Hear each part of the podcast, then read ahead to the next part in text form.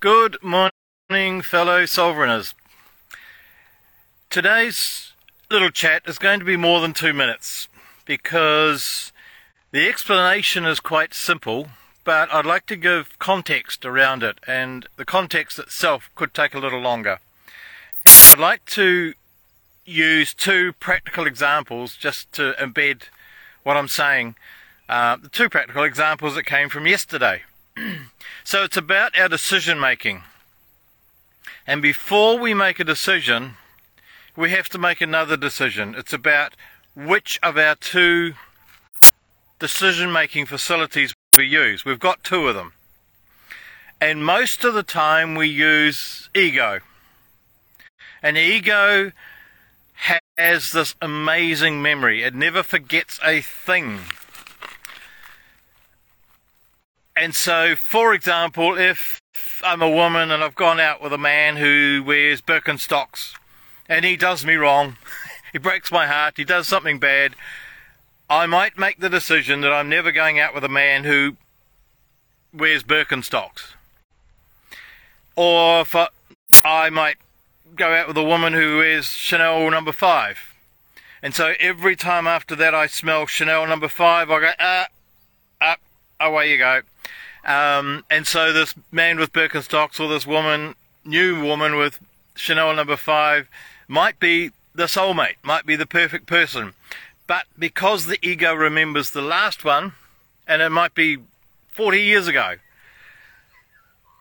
the ego has no time scale. And so we decide against things in our best in our that are, that could be in our best interests because the ego remembers something from way back. And for example, we might have learnt so the ego is great. It has a great um, purpose. Let's not deny that. It helps us remember stuff. We learn to tie our shoelaces. The ego helps us remember. So we don't have to get taught every day, every day. Excuse me, I'm sitting on the gravel and the stones are moving. Whoops. And we learn how to use a knife and fork or chopsticks or whatever. We don't have to be taught every day how to do them, and thank you to the ego for that. We learn how to ride a bike. We don't have to be taught every day how to ride a bike. Thankfully, the ego helps us do that. And so, sometimes the ego gets a little overprotective. And there might have been a moment when we tried to learn how to ride a bicycle. It might have been a bad day or a bad someone who wasn't very good at teaching us, but we couldn't get it. We didn't didn't couldn't figure out how to ride a bicycle, and all of our friends are hopping on them, and off they go. And, and so, in a moment, in a one little moment, we decide I can't ride bikes, and the ego remembers the decision, and that decision becomes our truth. And so, for the rest of our lives, I can't ride bikes, and so I don't try, and so on. And so, the ego holds the memory, and it holds us in captivity to decisions we've made a long time ago.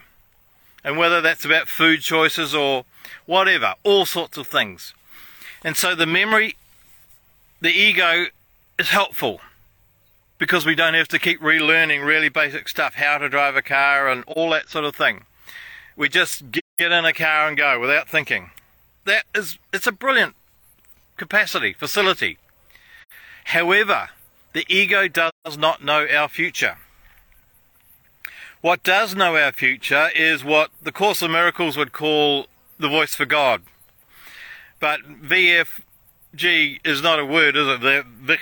Anyway, so I call it the voice of God, which means VOG, which can say is VOG. Or you can use any other word intuition, gut feeling, spirit, whatever. God. Um, whatever it is that's bigger than us that does know our future. And we all know that that's there, but most of the time we don't click into it. We don't, we choose not to choose it. So before each decision, we have to decide are we using ego or VOG, ego or intuition, ego or gut feeling. And so, just to give an example, well, um, Narelle, if you're listening to this, you will well remember that me, uh, my last probably three years, I've been out of my power. I've been trying to work out where do I go, what do I do with my life. And the reason I was out of my power is I was trying to work it out logically. And logic doesn't mean. Logic simply means that it worked last time. And logic is simply the ego's way of saying this fitted last time, so it will fit next time. So I was using my ego to work out should I live in New Zealand? Should I live in Australia? Should I. Yeah, what do I do? Um, and so Narelle and I had lots of conversations, and I just got myself stuck in ego, trying to work it out logically, rather than using intuition. And I don't know, but it's always possible that I would have ended up doing exactly the same thing as I've done, either using uh, ego or intuition, but if that's the case, then I would have done it more less stressfully if I'd used intuition. So I'd used a lot more unnecessary stress. And I might have made different decisions. So anyway, yesterday I went to the dentist and I thought I was going to get a tooth out because it was incredibly painful. And I found myself having to make two decisions and they ended up being far reaching decisions. They started with a tooth. So the first decision was I thought, just get this thing out. Anyway, she was very balanced. She wasn't pushing, the dentist wasn't pushing this or that, but she was explaining there's two alternatives. There's extraction, which is cheaper, done, over with, or there's root canal, now, I have heard so many negative stories about root canals, and everyone who's experienced them has said never have it done, and it's just it, problems go on and on. And I've heard apparently root canal is the worst thing one can do in one's life. I, don't know. I've never had one, but all I've heard is bad stories. So what does ego do with that? It does root canal equals bad, don't do it. so that's how what I had in my mind. And as soon as she mentioned root canal, I went, uh, no, no, no, no, just get this thing out. And I thought, no, no, stop this, Philip. Stop this ego stuff. That's other people's experience, their root canals, their dentist, their particular state of mind, their particular teeth and mouth and health and everything else. This is unique to me. And I need to make a decision, a balanced decision from VOG, my voice of God, let's say. And I weighed the two up and I held uh, root canal and I held extraction. And somehow root canal was lighter. It just felt peaceful. And so I decided to get a root canal against all my um, best advice from ego. No, no, no, no, no. And it'll cause all sorts of problems. Your mouth will fall out. I don't know. Anyway, so that was one decision The next decision I found that I had to make was that if I got so what they do with the root canal, they dual there's the nerves. It's a bottom tooth, and the nerves basically have a top, and there's they go down. And so what they do is they they drill down to the top of the the root of the nerves, and then for each nerve they have this tiny thin file that they just file down, down, down, down, down, down, down, down, down on the hole. and then and then they fill that up with something just to keep it I don't know. And then in three weeks' time I've got to go back and have that whatever it is in those holes taken out and solid stuff put in there. Um, whatever you call it. I don't care. I'm not a dentist. Ah, I thought three weeks. So where I'm at now is that in one week's time I was going to start a house sit up in Tauranga. So from a week's time I have got solid house sits booked through to the 27th of September. So suddenly I have to decide, do I get a root canal or do I do those house sits in Tauranga?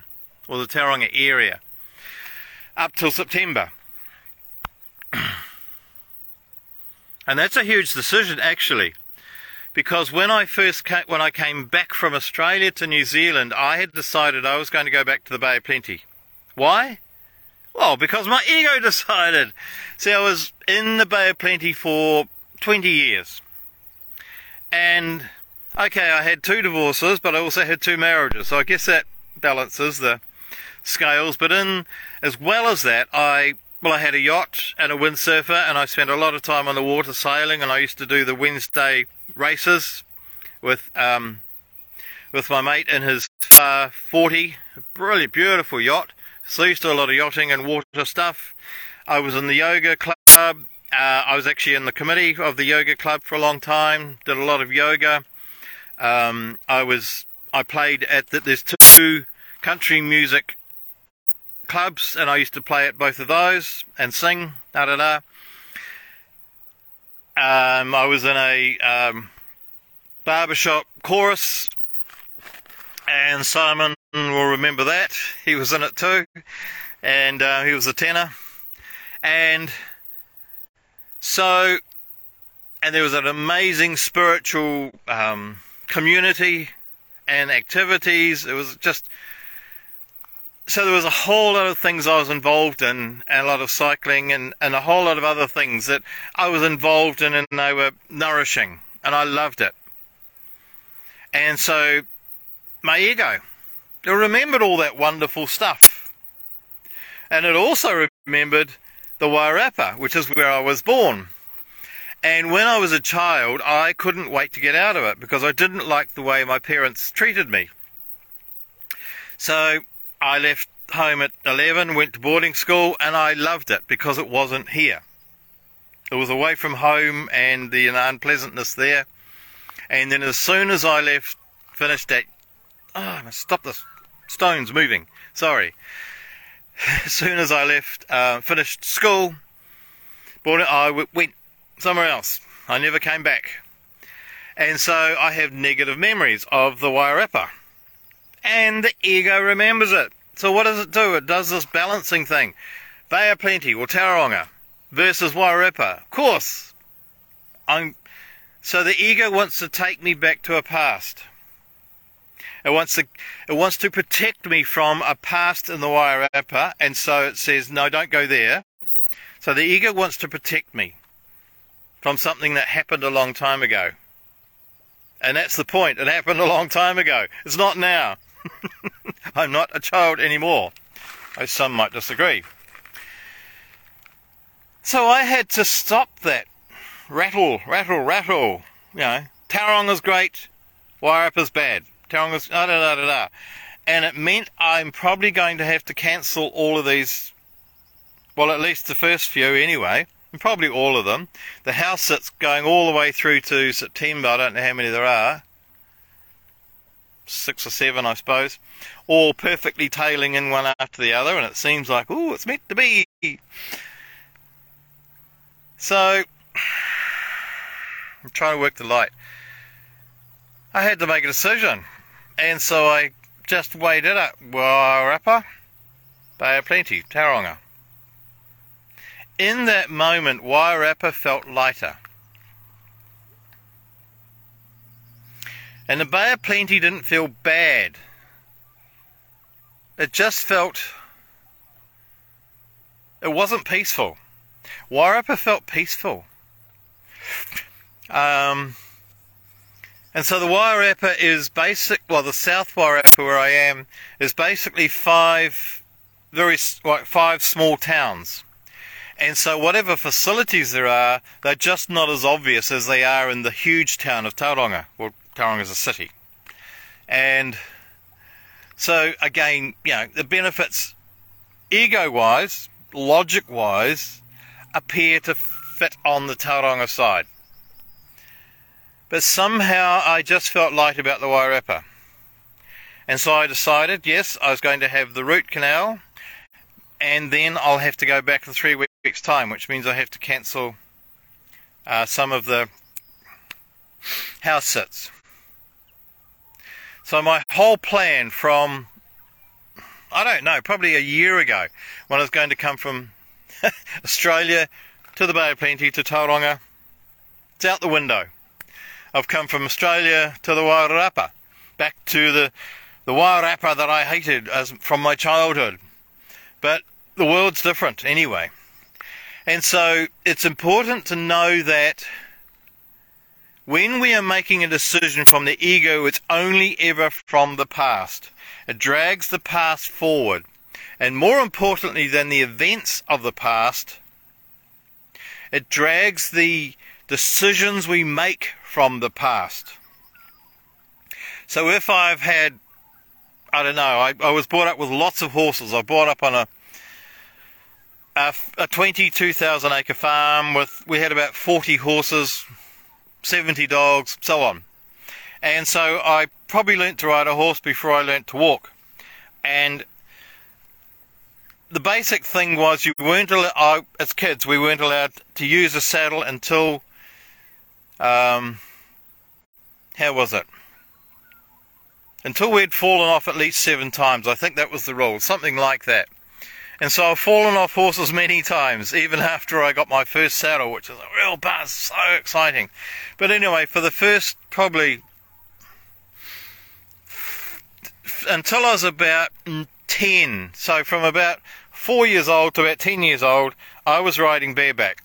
And I'd be all day on a horse out there mustering and doing all sorts of things, whether it's cattle or sheep. And um, it's not that comfortable, but you get used to it. And it was such a thrill to get a saddle. But so there was always the reward. So when I fell off a horse, I could have gone, "Oh, it hurts! I hate horses." But somehow, I I think I'm just thinking about it now. What happened was, whenever I fell off a horse, I was one step closer to getting a saddle. And I remember I got a saddle for my 12th birthday. Ah, oh, it was just the best gift out for all sorts of reasons. I mean, I loved horses. Um, it was kind of a, how do you say, becoming a man. Not not that you know that kind of thing. It was another graduation. I'd I'd done the. I mean, I'd fallen off way more than seven times by then in ten years. Gosh, uh, eight years. Anyway, but so other people will fall off a horse and go, ah, that hurts, and they never go near horses again because the ego remembers it hurt. I'm not going near horses. And so we always do that. And with our food choices, our mothers cooked something and we didn't like it. Somebody else cooks it nowadays, and we'll still say, "No, we don't. I don't eat X, Y, Z, whatever it is, cabbage, broccoli, whatever." And because the ego remembers the decisions we make. I hate broccoli. It's not you hate broccoli. It's you hated broccoli in that moment, the way your mother cooked it, in the way that you were feeling in that moment. Now you're feeling different. Now you have different taste buds. Now you have a different cook, and it might be you. And we do cooking differently. Excuse me, I'm going to cough. um, I should turn this around because you've seen enough of me anyway. Here's this quite a nice scene out here by the river. So, I don't know why I, I struggled. I forgot. And I sat in my ego for the last three years out of my power, in indecision, waiting for clarity. And clarity never happened because clarity doesn't come with ego. And in fact, clarity doesn't come with, with VOG, with intuition. All that comes, I'm just giving you a wider view. Is this clever or not? Uh, don't do this. I don't know if that clicked off. The phone was doing something tricky. So just think about this. You're going to a cafe. You don't know what can happen once you get there. Every little decision we make, and we might choose this cafe or that one or that one. And we don't know what we don't know. We don't know what could happen if we just said hello to someone. We don't know what could happen if we chose this cafe. We don't know what would happen from one thing to another and what can come from that. And if we go for a walk and, and say hello to someone on the way, and we might end up in conversation, and they know somebody who knows somebody who knows somebody, and, and the next thing we're doing, meeting, whatever, a whole lot of things can happen that we have no conception of in this moment. However, the intuition knows that. The intuition knows that if we do this thing now, then this and this and this will happen after that. Our ego does not know that. Our ego stops in this moment, whereas our intuition starts in this moment. And I've gone on way long enough. So, I just have to remind myself before I make a decision, I have to decide what decision making I'm going to use. Is it ego or is it VOG? It's my my word for today, VOG, which is simply God, intuition, gut feeling, spirit, whatever we want to call it. So thank you for listening, and I wish I just feel so peaceful here. I could sit here all day.